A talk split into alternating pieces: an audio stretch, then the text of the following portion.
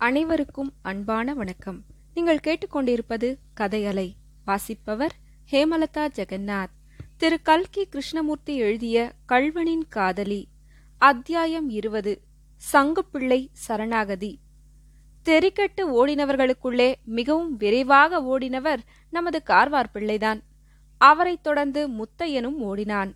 ஒரு தாவு தாவி அவரை முத்தையன் பிடித்திருக்கக்கூடும். ஆனால் அப்படி உடனே அவரை பிடிக்க அவன் இஷ்டப்படவில்லை. கூட்டமில்லாத தனி இடத்தில் பிடிக்க வேண்டுமென்று கருதி பின்னோடே சென்று கொண்டிருந்தான். கடைசியில் ஊருக்கு கொஞ்ச தூரத்தில் விளக்கு வெளிச்சம் ஒன்றுமில்லாத இடத்தில் ஒரு வைக்கோல் போருக்கு அருகில் அவரை பிடித்து வீழ்த்தினான். ஒரு முழங்காலை ஊன்றி உட்கார்ந்து கொண்டான். கத்தியை கையில் தூக்கி பிடித்துக் கொண்டான்.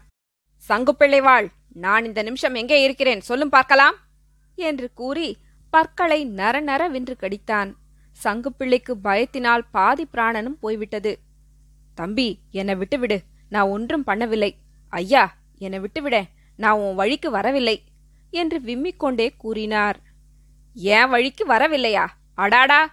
பெரியவா அப்படியெல்லாம் சொல்லக்கூடாது. என் வழிக்கு வந்துதான் ஆக வேணும். என்று கூறி முத்தையன் பயங்கரமாய் சிரித்தான். பிறகு கடுமையான குரலில் அடே படுபாவி! நெஜத்தை சொல்லு. அபிராமி என்ன ஆனா? இங்கே இருக்கா? நிஜத்தை சொன்னா பிழைப்பாய். இல்லாவிட்டா ஒரே குத்தில் செத்து போவாய் என்றான். ஐயோ நிஜத்தை சொல்லுகிறேன். அப்புறம் நான் அவளை பார்க்கவே இல்லை. போலீஸ் இன்ஸ்பெக்டர் வீட்டுக்கு யாரோ அழைத்து போனார்களாம் இன்ஸ்பெக்டர் வீட்டு அம்மா அவளை சென்னப்பட்டினத்துல கொண்டு போய் பள்ளிக்கூடத்துல சேர்த்திருக்காளாம் மற்றபடி எனக்கு ஒன்றும் தெரியாது. முத்தையா நான் புள்ளக்குட்டிக்காரன். என்னை விட்டுவிடு என்று கதறினார் சங்கு பிள்ளை நீ இப்ப சொன்னது நிஜம்தானா? பொய் என்று தெரிந்ததோ கொன்னுடுவேன். இல்ல இல்ல. பொய் தான் சொல்லிவிட்டேன். கோச்சுக்காத. தம்பி எனக்கு பிள்ளைக்குட்டி ஒன்றும் கிடையாது. சீ நீ நாசமா போக. உனக்கு பிள்ளைக்குட்டி வேறு கேடு. அபிராமிய பற்றி நீ சொன்னது நிஜம்தானா? அப்புறம் நீ அவளை பார்க்கவே இல்லையா? இல்லவே இல்ல. சத்தியமா இல்ல விட்டுவிடு. நீ மகாராஜனா இருப்பாய். என்று சங்குப்பிள்ளை விம்மி அழத் தொடங்கிவிட்டார். முத்தையன் போ தொலைந்து போ. உன்னை தொட்ட பாவத்துக்கு நான் தலை முழுக வேணும். ஆனா மறுபடியும் ஏதாவது துர்க்கிருத்தியம் பண்ணினாய் என்று தெரிந்ததோ? என் கை அழுக்கா போனாலும் போகிறதென்று உன் தொண்டையை நெரித்து விடுவேன் தெரியுமா? என்று சொல்லிக்கொண்டே எழுந்திருந்தான். அவ்வளவுதான். கீழே கிடந்த சங்குப்பிள்ளை வாரி சுருட்டி கொண்டு எழுந்து ஒரே ஓட்டம் பிடித்து ஓடிவிட்டார். முத்தையனிடம் சங்குப்பிள்ளை தனியாக அகப்பட்டு கொண்ட போது அவன் வெகு காலமாக எதிர்பார்த்து கொண்டிருந்த சந்தர்ப்பம் கிடைத்தது. அந்த அயோக்கிய மட்டும் என்னிடம் அகப்படட்டும் பார்க்கலாம். என்ன பாடுபடுத்துகிறேன்? என்று அவன் தனக்குத்தானே எத்தனையோ தடவை சொல்லிக்கொண்டு பல்லை கடித்திருக்கிறான் கையை நெரித்திருக்கிறான். ஆனால் அத்தகைய சந்தர்ப்பம் கிடைத்தும் அவனால் பழிவாங்க முடியவில்லை. கார்வார் பிள்ளையின் கோழைத்தனம் அப்படி அவனை சக்தியற்றவனாக்கி விட்டது அது மட்டுமல்ல அபிராமியை பற்றி சங்குப்பிள்ளை சொன்ன செய்தி முத்தையனுடைய உள்ளத்தில் ஒரு பெரிய மாறுதலை உண்டாக்கிற்று. அது உண்மை என்பதை அவன் உணர்ந்தான். அவன் மனத்திலிருந்த கசப்பும் குரோதமும் சட்டென்று விலகிச் சென்றன. அவன் நெஞ்சை அமுக்கிக் கொண்டிருந்த ஒரு பாரம் நீங்கியது போல் இருந்தது. அன்று வீட்டை விட்டு கிளம்பியதற்கு பிறகு இதுவரை இல்லாத குதூகலம் இப்போது அவனுடைய உள்ளத்தில் பொங்கி எழுந்தது. இத்தகைய மனோநிலையில் அவன் தன் கையை கரையாக்கிக் கொள்ள உண்மையிலேயே விரும்பாதபடியால்தான் கார்வார் பிள்ளையை விட்டுவிட்டான். அவன் எழுந்து ஓடிப்போனதும் ஒரு சிரிப்பு சிரித்துவிட்டு குஷாலாக சீட்டி அடித்துக்கொண்டு சென்றான். இங்கே கல்யாண பந்தலில் கள்ளன் மறைந்ததும் எல்லோரும் மறுபடியும் ஒன்று திரண்டு கும்பல் கூடி பேசினார்கள். முக்கிய விருந்தினரில் ஒருவரான தர்மகர்த்தா பிள்ளை மற்றும் சிலரை பார்த்து இத்தனையோண்டு வாண்டு பயல் தனியா வந்து இவ்வளவு காபரா பண்ணிவிட்டு போகிறான். நாம எல்லாரும் வாயில விரல வச்சுட்டு தானே நிக்கிறோம்? என்று இறைந்தார். கும்பலில் அவர் சமீபத்தில் நின்ற ஒரு சிறுவன் சட்டென்று தன் வாயிலிருந்த விரலை எடுத்தான். அந்த பையனுக்கு வந்த கோபத்தைப் போலவே அங்கிருந்த இன்னும் பலருக்கும் ரோஷம் பிறந்தது. அவரவர்களும் வாங்க போகலாம் வாங்க போகலாம் என்று சொல்லிக்கொண்டு தடிகளுடனும் லாந்தர்களுடனும் கிளம்பினார்கள். ஊருக்கு கொஞ்ச தூரம் மேற்கே அவர்கள் போனபோது சங்குப்பிள்ளை எதிரே வந்தார். அவர் இவர்களை பார்த்து ஏனையா நீங்க எல்லாம் மனுஷர்கள் தானா ஏதடா ஒருத்த முன்னால போறானே நாமளும் போவோம் என்று பின்னால் வந்திருக்க கூடாதா? வந்திருந்தால் அந்த திருட்டு பயல கைப்பிடியா பிடிச்சிருக்கலாமே என்றார். அப்போது தூரத்திலே மறுபடியும் சிரிப்பு ஒலி கேட்டது. சங்குப்பிள்ளையின் உடம்பு நடுங்கிற்று. அவரை கவனிக்காமல் சிரிப்பு சத்தம் வந்த திசையை நோக்கி எல்லோரும் ஓடினார்கள். ஊருக்கு அரை மைல் மேற்கே ராஜன் வாய்க்கால் இருந்தது.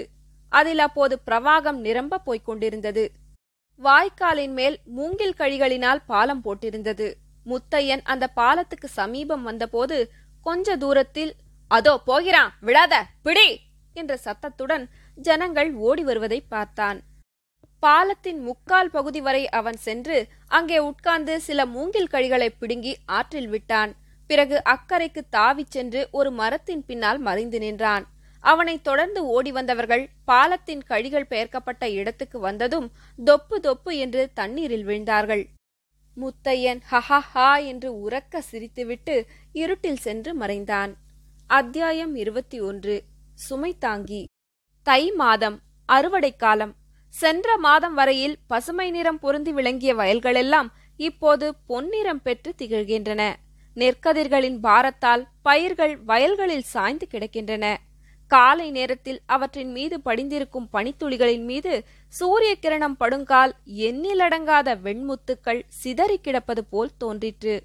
வயல் வரப்புகளில் நடந்து போனால் பசும்புல்லில் படிந்திருக்கும் பனித்துளிகள் காலில் படும்போது ஜிலுஜிலுவென்று வெகு சுகமாய் இருக்கிறது. சில வரப்புகளில் துவரஞ்செடிகள் செழிப்பாக வளர்ந்திருக்கின்றன. அந்த செடிகளில் சிலு சிலுவென்று பூத்திருக்கும் சின்னஞ்சிறு பூக்களுக்குத்தான் என்ன அழகு எத்தகைய பசும் பொன்னிறம். இன்னும் சில வரப்புகளில் சேம்புச் செடிகள் அடர்த்தியாக வளர்ந்திருக்கின்றன. அவற்றின் இலைகளுக்கு என்ன மிருதுத்தன்மை. அந்த இலைகளின் மீது அப்படியும் இப்படியும் ஊசலாடிக் கொண்டிருக்கும் பனித்துளிகளை நாளெல்லாம் பார்த்து கொண்டிருந்தாலும் மலுக்காது ஆனால் அந்த துளிகள்தான் நேரம் ஆக ஆக வெயில் ஏற ஏற மாயமாய் மறைந்து போகின்றன. கதிர்கள் நன்றாக முற்றிவிட்ட வயல்களில் அதிகாலையில் ஆட்கள் இறங்கி அறுக்கத் தொடங்குகிறார்கள்.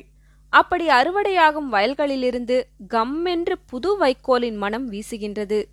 அந்த வாசனையை முகந்து கொண்டு அந்த காட்சியை பார்த்து கொண்டு வாழ்நாளெல்லாம் கழித்து விடலாம் போல தோன்றுகிறது. சூரியன் உச்சிவானத்தை அடையும் போது அறுப்பதை நிறுத்துகிறார்கள். அறுத்த பயிர்களை கட்டுக்கட்டாய் கட்டுகிறார்கள்.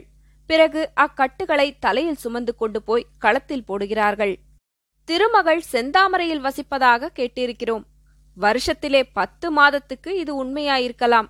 ஆனால் தை மாசி மாதங்களில் மட்டும் நன்சை நில பிரதேசங்களிலுள்ள நெற்களங்களிலேதான் அவள் வசிக்க வேண்டும். அந்த மாதங்களில் நெற்களங்களின் காட்சி அவ்வளவு அழகாகவும் லக்ஷ்மி விலாசம் பொருந்தியும் இருக்கும். களத்தில் சில இடங்களில் டபார் டபார் என்று அடித்துக் கொண்டிருக்கிறார்கள். தானியம் முதிர்ந்ததும் வைக்கோலை போர் போராய் போடுகிறார்கள்.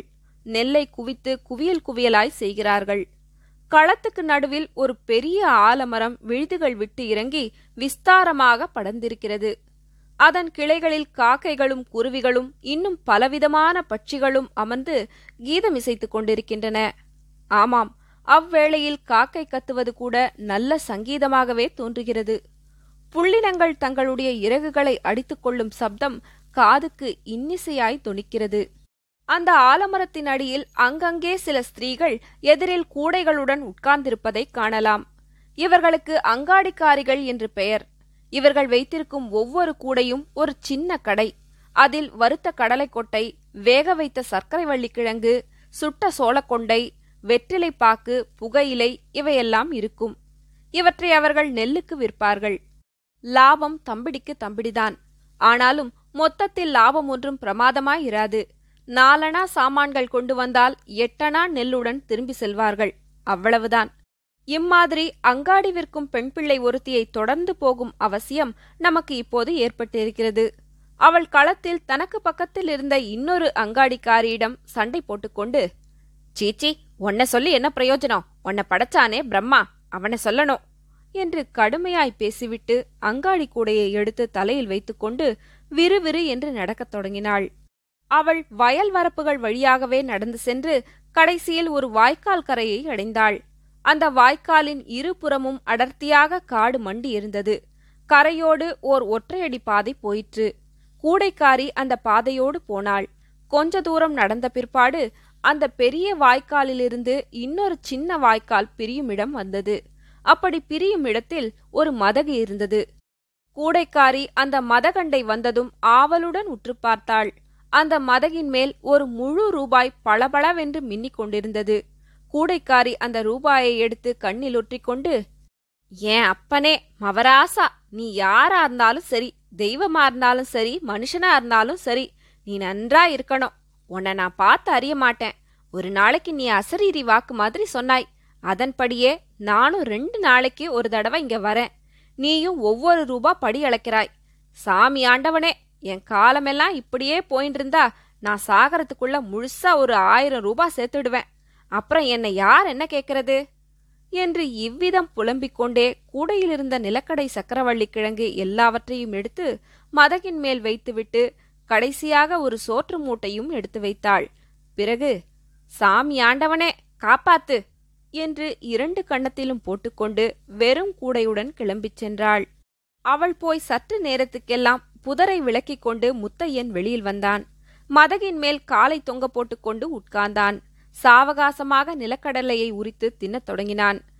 அப்போது ஒரு மரத்தில் ஏதோ சலசலவென்று சத்தம் கேட்கவே முத்தையன் பளிச்சென்று குதித்து எழுந்து இடுப்பில் செருகியிருந்த கத்தியை கையில் எடுத்தான்.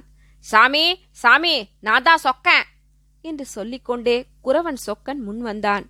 அடே முட்டாள் கண்ட இடத்திலெல்லாம் நீ என்னை தேடிக்கொண்டு வரக்கூடாது என்று சொல்லியிருக்கிறேனே ஏன் இங்கு வந்தாய்? என்று கேட்டான் முத்தையன். இல்லைங்க சாமி அந்த ஆளு சொன்னேனே அது வந்திருக்கு பணத்தோட வந்திருக்கு என்றான் சொக்கன்.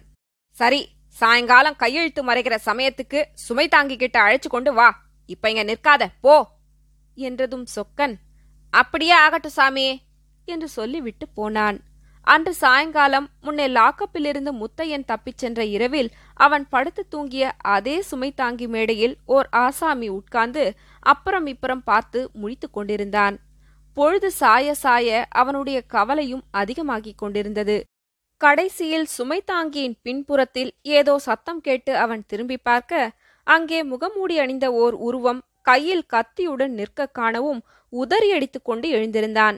நல்ல வேளையாக அந்த உருவத்துக்கு பின்னால் குறவன் சொக்கனும் தென்படவே அவனுடைய படபடப்பு ஒருவாறு அடங்கியது. என்ன ஐயா எங்க வந்த? சீக்கிரம் சொல்லு என்றான் முத்தையன். ஓ ஒண்ணுமில்ல. வந்து என்றான் அந்த ஆசாமி. நாசமா போ போச்சு என்றான் முத்தையன். கொ- கொ- கொ- கொஞ்சம் நேக்கு தெத்து. கொஞ்சம் தத்தா ஜாஸ்தியா இருந்தா இன்னும் அது எப்படி இருக்குமோ? போகட்டும் எங்க வந்த? சொல்லித் தொலை. உன்ன ப ப- பார்க்கத்தான் வந்தேன். சரி பாட்டாச்சா போகலாமா? பொ- பொ- பொறு அப்பா. புலிப்பட்டி எஜமா ப ப பணம் கொடுத்துருக்காரு. சரி கொடுத்து தொலை. அந்த ஆசாமி மடியிலிருந்து பண நோட்டுகளை எடுத்து முத்தையாவிடம் கொடுத்தான். வந்து க க காரியத்தை மு- மு- முடிச்சிட்டாக்கா? இந்த சமயத்தில் குறவன் குறுக்கிட்டு இத பாருங்க ஐயா நீங்க சமாச்சாரம் சொல்றதுக்குள்ள போது விடிஞ்சு போயிடும். என்கிட்ட தான் எல்லா சமாச்சாரமும் சொல்லிட்டீங்களே நான் விவரமா சொல்லிப்புடுறேன். நீங்க போய் வாருங்க. என்றான். அந்த அசாமி அப்படியானால் சரி என்றான். பிறகு குறவனை சமிஞ்சை செய்து அருகில் அழைத்து அவன் காதோடு அந்த பொ- பொ- பொ- பொ- பொம்பளைய ப ப ப ப பைசல் பண்ணிவிடணும் என்று கூறினான். தொடரும்.